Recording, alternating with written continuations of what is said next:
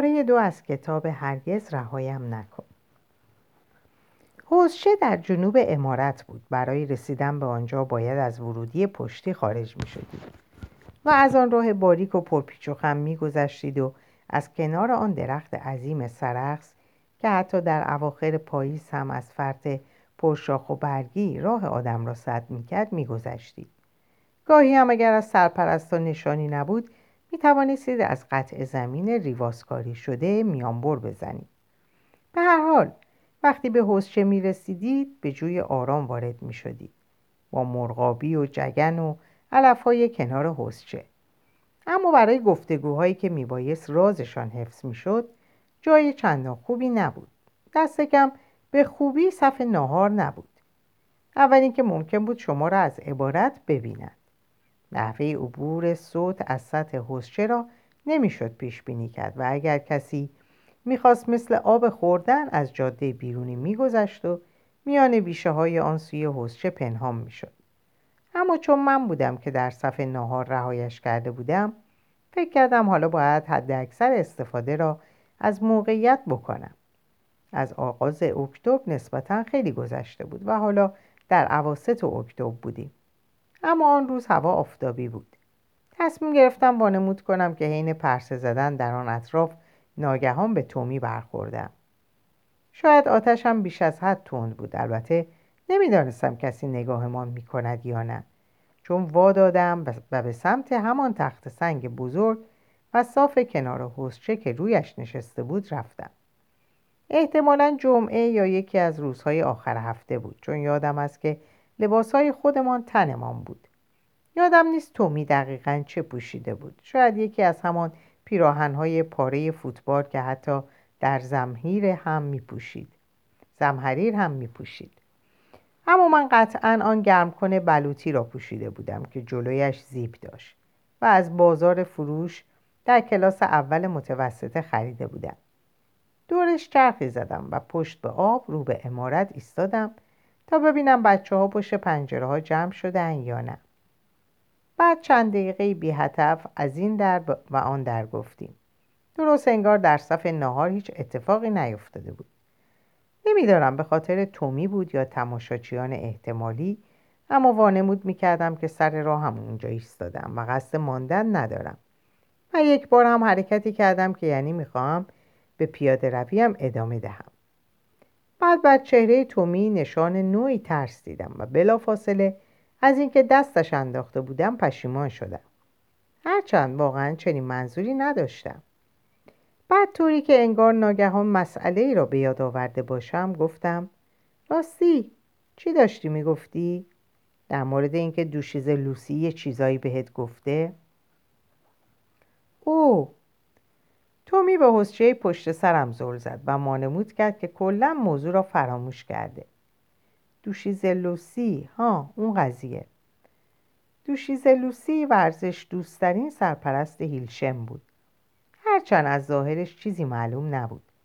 اندامی خپل و صورتی و تقریبا بولداگوار داشت و موهای عجیب و سیاهش وقتی بلند می‌شد سیخکی بلند می‌شد طوری که هرگز گوشها و گردن کلوفتش رو نمی اما واقعا قوی و چابک بود و حتی وقتی بزرگتر شدیم اکثر ما حتی پسرها هنگام دویدن دور میدان به پای اون نمی رسیدن. در هاکی محشر بود. حتی در فوتبال هم پا به پای پسرهای کلاس بالایی میدوید.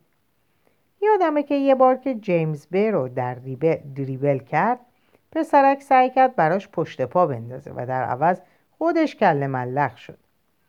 وقتی در دبستان بودیم اون به دوشیز جرالدین سرپرستی که وقت ناراحتی و دلخوری پیش اون می‌رفتیم هیچ شباهتی نداشت. در واقع وقتی بچه تر, بچه تر بودیم هیچ تمایلی به حرف زدن با ما نداشت. تازه در دوره متوسطه بود که قدر سرزندگی و چالاکی اونو دونستیم. به تو می‌گفتم داشتی یه چیزی می‌گفتی. یه چیزی در مورد دوشیز لوسی که بهت گفته بود خلاق نبودن ایرادی نداره. چیزی شبیه این گفت. گفت نباید نگران باشم. نباید به حرفای دیگران اهمیت بدم. یه دو ماه پیش شاید یکم بیشتر.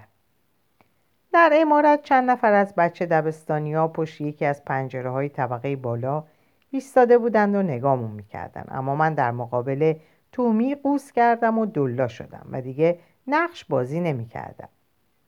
تومی؟ خیلی مسخر است که اون یه همچه حرفی زده. مطمئنی درست شنیدی؟ البته که درست شنیدم. صداش ناگهان آهسته شده بود. اگه فقط یه بار گفته بود شاید اشتباه می‌کردم. اما تو اتاقش بودیم و اون کلی در این مورد برام حرف زد. تو می‌گفت اولین بار وقتی بعد از کلاس نقد هنر از اون خواسته بود به دفترش بره انتظار داشت دوشیزه لوسی یه بار دیگه در مورد سعی و تلاش بیشتر براش سخنرانی کنه کاری که قبلا سرپرستای دیگه من جمله خود دوشیزه امیلی بارها و بارها انجام داده بود اما سر راهشون از امارت به نارنجستون محل سکنا و زندگی سرپرستا تومی ناگهان احساس کرده بود که این بار قضیه چیز دیگه ایه.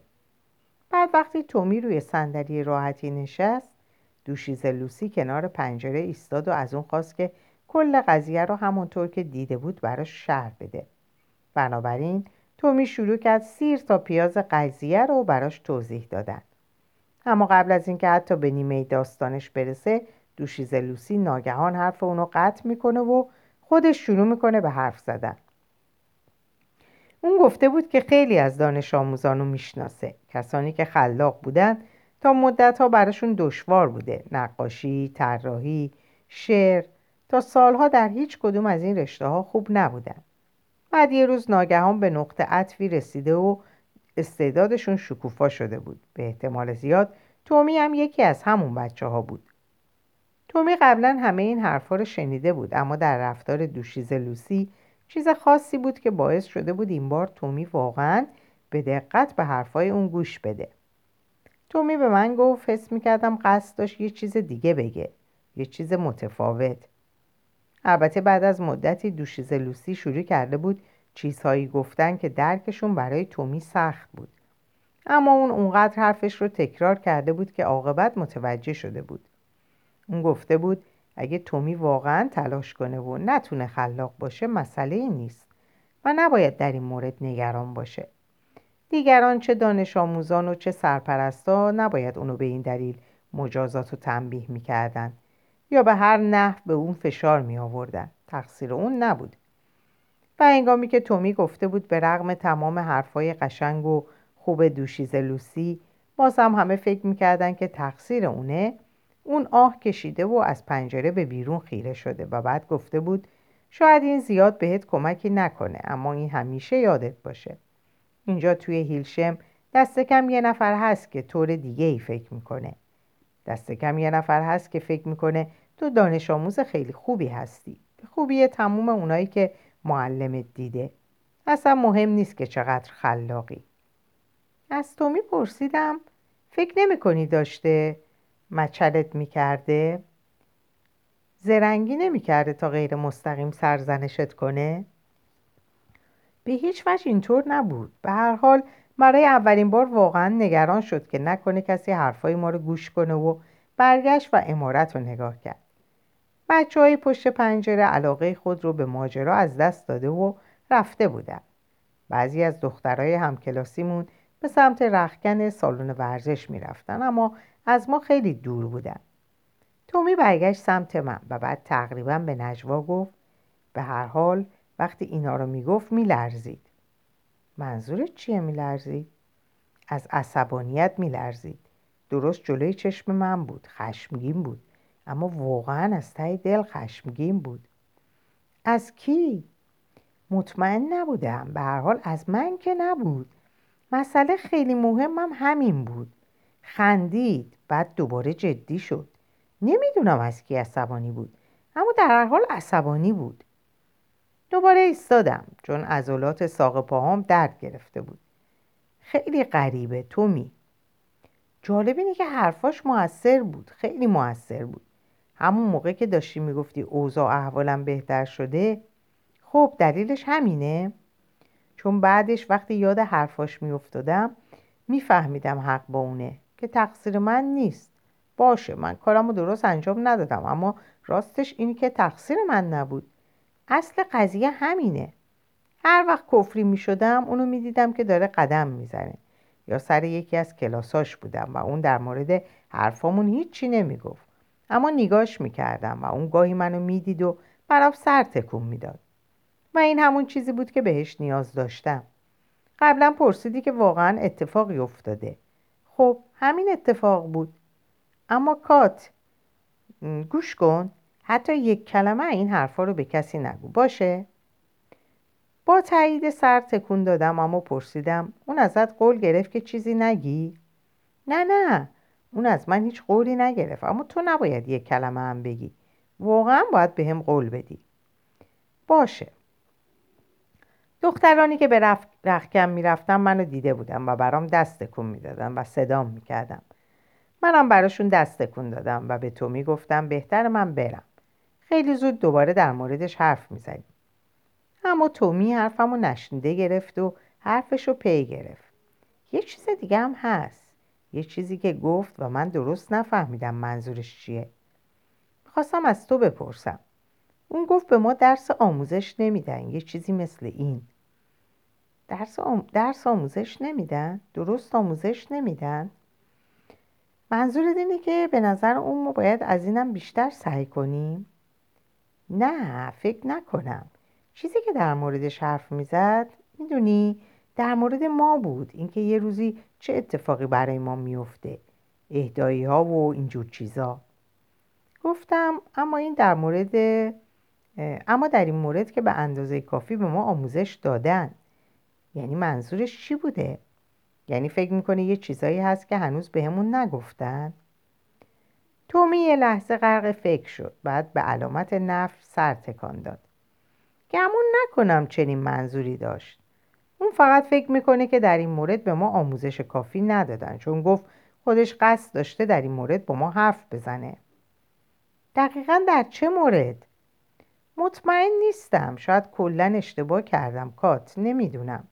شاید اصلا می‌خواسته یه چیز دیگه بگه. یه چیزی مربوط به خلاق نبودن من. واقعا درک نمی‌کنم. تومی طوری نگام می‌کرد انگار منتظر بود من جواب این معما رو بدم. چند ثانیه فکر کردم و بعد گفتم تومی سعی کن به دقت همه چی رو به یاد بیاری. تو گفتی اون عصبانی شد. خب به نظر که اینطوری اومد. ساکت بود اما میلرزید. خب حالا هرچی پرس کنیم عصبانی بود. همون موقع که عصبانی شد شروع کرد اون قضیه دیگر رو مطرح کردن در مورد اینکه واسه اهدایی ها به اندازه کافی به ما آموزش ندادن و این حرفا؟ گمون کنم. خب تومی حالا خوب فکر کن.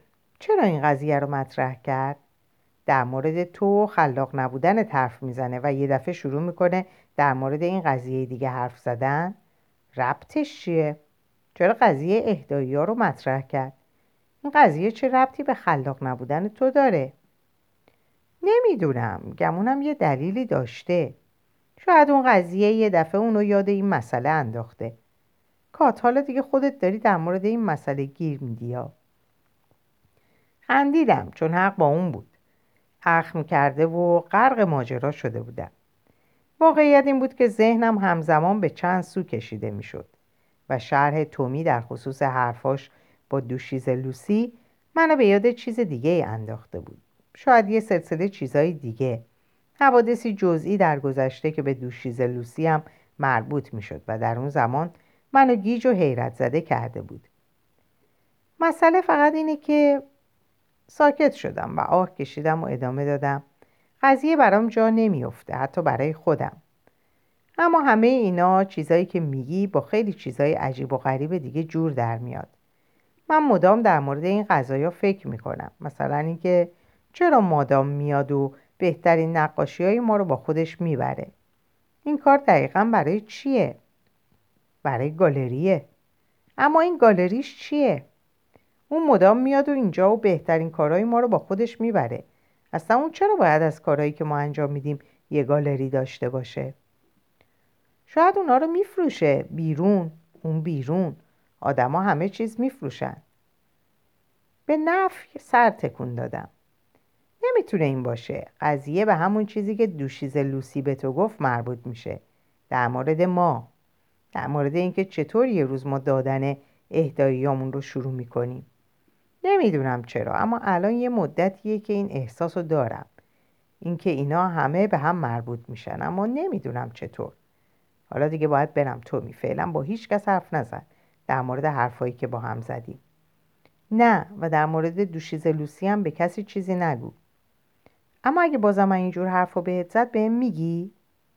تومی با حرکت سرج جواب مثبت داد و دوباره به اطرافش نگاه کرد. هرچی تو بگی. حالا بهتره بریکات. الانه که کسی حرفامونو بشنوه.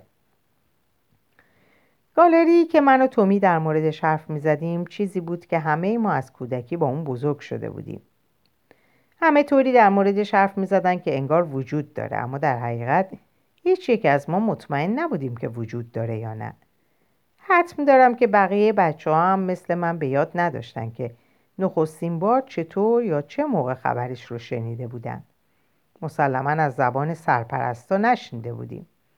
اونا هرگز اسمی از گالری نمی آوردن و پنداری به موجب قانونی ناگفته و نانوشته هرگز نمی بایست در حضور اونها این مسئله رو مطرح می کردیم. حالا گمان می کنم که خبر وجود گالری چیزی بود که در هیلشم طی چند نسل متوالی از بچه ها زبون به زبون گشته بود. یه بار یادمه که در پنج یا شیش سالگی پشت میزی کوتاه کنار آمانداسی نشسته بودم و دستامون به خاطر گل, گل روس گل روس نمونه سازی چسبناک و نمناک بود یادم نیست که بچه های دیگه هم با ما بودن یا نه یا کلاس کدوم یکی یعنی سرپرستا بود. تمام چیزی که یادم مونده آمانداسیه که یک سال از من بزرگتر بود و اینکه به اونچه می ساختم نگاه می‌کرد و با هیجان می‌گفت این واقعا واقعا خوبه کاتی. خیلی خوبه. شرط میبندم که میبرنش برای گالری. حتما تا اون موقع از قضیه گالری با خبر شده بودم چون یادمه که وقتی این حرف زد هیجان زده و قره شدم. و یک لحظه بعد با خودم گفتم که هنوز هیچ کدوممون انقدر خوب نشدیم که کارمون رو ببرن گالری. وقتی بزرگ شدیم بازم در مورد گالری حرف می‌زدیم. اگر می‌خواستید از کار کسی تعریف کنید می‌گفتید واسه گالری مناسبه. و بعد از کشف تنز قضیه هر وقت به یک کار بد و مسحک برمیخوردیم می‌گفتیم او آره کارش جون میده واسه گالری. اما آیا واقعا به گالری باور داشتیم؟ امروز دیگه مطمئن نیستم همونطور که گفتم در حضور سرپرستا هیچ وقت از گالری حرف نمی‌زدیم و حال که به گذشته نگاه می‌کنم می‌بینم که این قانون رو خودمون بر خودمون تحمیل کرده بودیم. درست انگار که این تصمیم سرپرستا بود. از یازده سالگی یه مورد رو به یاد دارم. صبحی آفتابی و زمستونی بود و ما در اتاق شماره هفت بودیم. تازه کلاس آقای روژه رو تموم کرده بودیم. چند نفری تو کلاس موندن تا با اون گپ بزنن. روی میزامون نشسته بودیم و یادم نیست که دقیقا چی می‌گفتیم. اما آقای روژر طبق معمول ما رو میخندوند و میخندوند. بعد کارول اچ هر و کرکراش گفت حتی شاید واسه گالری انتخابش کنن. فوری دستش رو روی دهانش گذاشت و آه از نهادش برآمد. و جو همچنان شاد بود اما همه ما من جمله آقای روژه رو می‌دونستیم که اون اشتباه کرده. البته چندان مصیبتی هم نبود. مثل این بود که یکی از بچه ها حرف ناجوری بزنه یا در حضور یکی از سرپرستاش لقبش رو به زبون بیاره. آقای روجر مداراناگرانه مداراگرانانه لبخند زد و پنداری می‌خواست بگه بگذریم. ما نمود می‌کنیم اصلا این حرف رو نزدیم. و بعد مثل همیشه به روان معمول کار و زندگیمون رو ادامه دادیم. اگه گالری برای ما در حاله ای از محو ابهام بود واقعیت بیچند و چون این بود که مادام مادام معمولا سالی دو یا سه و حتی چهار بار پیداش می‌شد تا بهترین کارهای ما رو انتخاب کنه و با خودش ببره. صداش می‌کردیم مادام چون فرانسوی یا بلژیکی بود. سر این قضیه بحث بود. و سرپرستا هم همیشه همینطور صداش می‌کردن. زنی بود بلند بالا و باریکندان با موهای کوتاه که شاید هنوز جوان بود اما در اون زمان ما در قید و بند جوانی و پیری نبودیم. همیشه لباسی به رنگ خاکستری روشن تنش می‌کرد و برعکس سرپرستا برعکس راننده هایی که تدارکات لازم برای ما رو به هیلشم می آوردن برعکس هر اون کسی که از جهان بیرون به اونجا می اومد با ما حرف نمی زد و با نگاه های سردش ما رو از خودش خود دور نگه می داشت. تا سالها فکر می کردیم که آدم گندماغیه. اما ناگهان یک شب وقتی حدود هشت سال داشتم روت نظریه دیگه ای داد. نظرش رو اینطور بیان کرد. اون از ما میترسه. در دل تاریکی خوابگاهمون دراز کشیده بودیم. در دوره ابتدایی در هر خوابگاه تعدادمون به 15 نفر می رسید بنابراین از اون گپ و گفتگوهای صمیمی در خوابهای بچه های خوابگاه بچه های دوره متوسطه خبری نبود.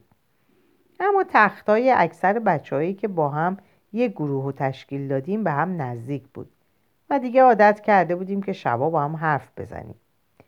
کسی پرسید منظورت چیه که از ما میترسه؟ چطور ممکنه از ما بترسه؟ مگه ما چیکارش می‌تونیم بکنیم؟ روت گفت نمی‌دونم نمی‌دونم اما مطمئنم که میترسه. همیشه فکر می‌کردم فقط گنده دماغه اما مسئله چیز دیگه ای بوده. حالا از این بابت مطمئنم. مادام از ما میترسه. تا چند روز بعد هم هر از گاهی در این مورد بحث می‌کردیم. اکثر ما با روت موافق نبودیم. اما همین باعث شد از جذب کنه تا ثابت کنه که حق با اونه. بنابراین عاقبت نقشه کشیدیم. دفعه بعد که مادام به هیلشم میاد امتحانش کنیم. هرگز پیشا پیش ورود مادام رو اعلام نمی‌کردن اما همیشه حال و هوای هیلشم از اومدنش خبر می‌داد. پیش درآمد ورودش از چند هفته پیش آغاز شده بود و سرپرستا کارای ما رو دستچین می‌کردن. نقاشی ها، ها، کارهای سفالی و تمام مقالات و اشعارمونو. معمولا این جنب و جوش دست کم دو هفته ادامه میافت و سرانجام از هر کلاس دوره ابتدایی و متوسطه چهار یا پنج تا کار انتخاب و راهی سالن بیلیارد می‌شد. در طول این مدت سالن بیلیارد رو تعطیل می‌کردن. اما اگر روی دیوار کوتاه تراس بیرون میستادید از پنجره ها توده فضاینده کارهایی رو که از دستمون در می آوردم می دیدید. وقتی سرپرستا کارها رو مرتب و منظم روی میسا و سپایه میچیدن درست مثل قاب مینیاتوری یکی از بازارهای ما اون وقت میفهمیدید که مادام ظرف یک یا دو روز آینده پیداش میشه پاییز اون سالی که حرفشو می‌زنم نه تنها باید از روز دقیق ورود اون با خبر می شدیم بلکه باید از لحظه دقیق اون نیز آگاه می بودیم چون اغلب اوقات بیش از یکی دو ساعت اونجا نمیمون. بنابراین به محض اون که دیدیم کارها رو در سالن بیلیارد میچینن تصمیم گرفتیم به نوبت کشیک بدیم. این کار به خاطر شرایط طبیعی زمین های اون ناحیه به مراتب آسونتر می‌شد. ایلشم در میان چاله صاف قرار داشت که مزارع مرتفع گرداگردش رو فرا گرفته بود. به همین دلیل تقریبا از پنجره تمام کلاس ها و حتی رخکن جاده باریک و طولانی که از دل مزاره میگذشت و به دروازه اصلی هیلشم می‌رسید کاملا مشخص بود. اما دروازه خیلی دور بود و تمام ماشینا قبل از رسیدن به حیات جلوی امارت اصلی میبایست از جاده سنگفرش میگذشتم و از کنار بوته ها و باخچه های گر رد می‌شدن. روزها میگذشت و ما در اون جاده باریک هیچ ماشینی نمی‌دیدیم و اونا هم که میومدن معمولا کامیونت ها و کامیون هایی بودن که با خودشون خاربار باغبون یا کارگر می آوردن. ماشین شخصی نادر بود و وقتی از دور ماشینی می دیدیم کلاس بازار شام می شد. بعد از ظهری که سرکله ماشین مادام پیدا شد پرباد و آفتابی بود و به تدریج چند تیکه ابر طوفانزا سینه به سینه هم می‌دادند ما در اتاق شماره نه بودیم در طبقه اول و در بخش جلویی امارت. و هنگامی که خبر پخش شد آقای فرانک بینوا که سعی داشت دیکته یادمون بده نمی‌فهمید که چرا ناگهان اونطور بی آرام و قرار شدیم. نقشه ما برای امتحان کردن نظریه روت بسیار ساده بود. ما شیش نفری که با هم تبانی کرده بودیم جایی منتظر مادام میموندیم و بعد ناگهان میریختیم دور برش. قرار بود کاملا معدب باشیم و مثل همیشه رفتار کنیم. اما اگر درست زبان بندی می کردیم و اونم غافلگیر می شد اونطور که روت اصرار می کرد خودمون می دیدیم که اون واقعا از ما می ترسه. نگرانی اصلی ما این بود که در زمان کوتاهی که در هیلشم بود فرصتی به چنگ نیاریم. اما وقتی کلاس آقای فرانک به پایان رسید درست زیر پنجره در حیات مادامو دیدیم که داشت ماشینش رو پارک می‌کرد. در پاگرد جلسه فوری تشکیل دادیم و بعد به دنبال بقیه بچه ها از پله ها شدیم و درست داخل درگاه اصلی پرسه زدیم تا بیاد. در میان حیات درخشان از نور خورشید مادام رو که هنوز پشت فرمان نشسته بود و داخل کیفش رو زیر و رو می‌کرد می‌دیدیم. عاقبت از ماشین بیرون و به سمت ما اومد. با همون لباس خاکستری همیشگی. کیفش دو دستی به خودش چسبونده بود. با علامت رود همه سلانه سلانه یک راست به سمت اون رفتیم. اما درست مثل خوابگردها وقتی ناگهان از فرط تعجب در جا ایستاد تک تکمون زمزمه کردیم. ببخشین خانوم. و از هم جدا شدیم. تغییر عجیبمون رو در یک لحظه بعد از اون برخورد هرگز فراموش نخواهم کرد. تا اون زمان کل این قضیه مادام اگه نگیم دقیقا یه شوخی تقریبا موزلی خصوصی بود که دلمون می‌خواست میون خود حل کنیم. به این فکر نکرده بودیم که خود مادام یا هر کس دیگه ای با این مسئله چطور برخورد می‌کنه. منظورم اینه که تا اون موقع قضیه برامون مسئله بازی و به هر جهت باری به هر جهت بود و البته کمی ماجراجویانه. و مادام حتی بیش از اون چه ما پیش بینی می‌کردیم نیز کاری نکرد. فقط یک دم برجا خشکش زد و منتظر شد تا رد شیم. حتی جیغ یا آه هم نکشید. اما از اونجا که تمام حواسمون جمع عکس بود حرکتش تاثیر عمیقی بر ما گذاشت. وقتی ناگهان ایستاد به سرعت نگاهی به چهرش انداختم. درست مثل دیگران. حتم دارم و هنوز هم چهرش جلوی چشممه. لرزشی که سعی داشت هر طور شده جلوشو بگیره. حراسی حقیقی از اینکه یکی از ما ناخواسته به اون تهنه بزنیم. و با اینکه راه افتادیم و رفتیم همه این رو احساس کردیم. مثل این بود که درست از دل آفتاب به کام سایه سرد و زمهریر رفته باشیم. حق با روت بود. مادام از ما میترسید. اما همونطور از ما میترسید که آدم ممکنه از انکبود بترسه.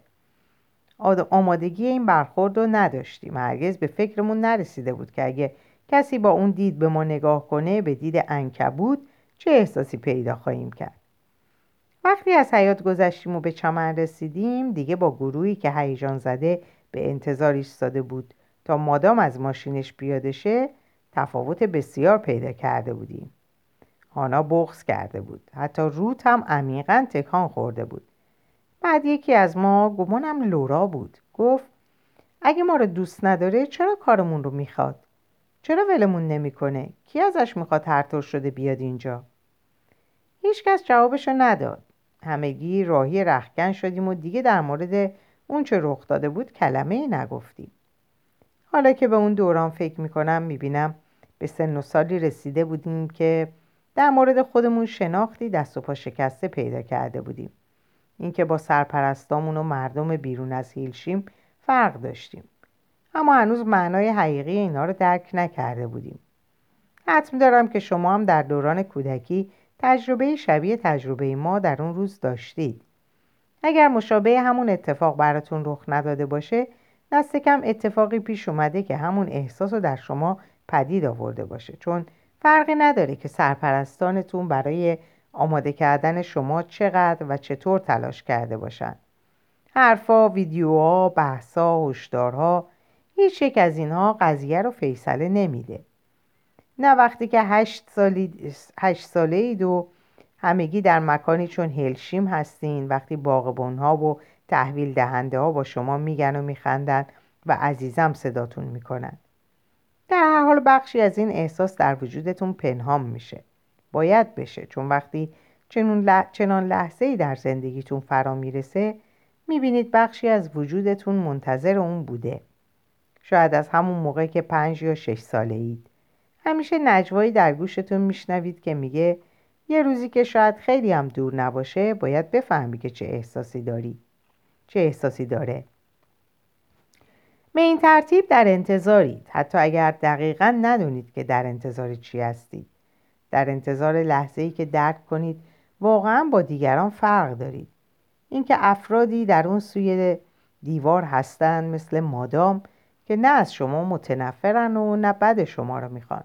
اما حتی با تصور وجودتون با این تصور که شما چطور به این جهان اومدید و چرا بر خود میلرزند کسانی که از تصور مالیده شدن دستمون به دستاشون وحشت می‌کنن.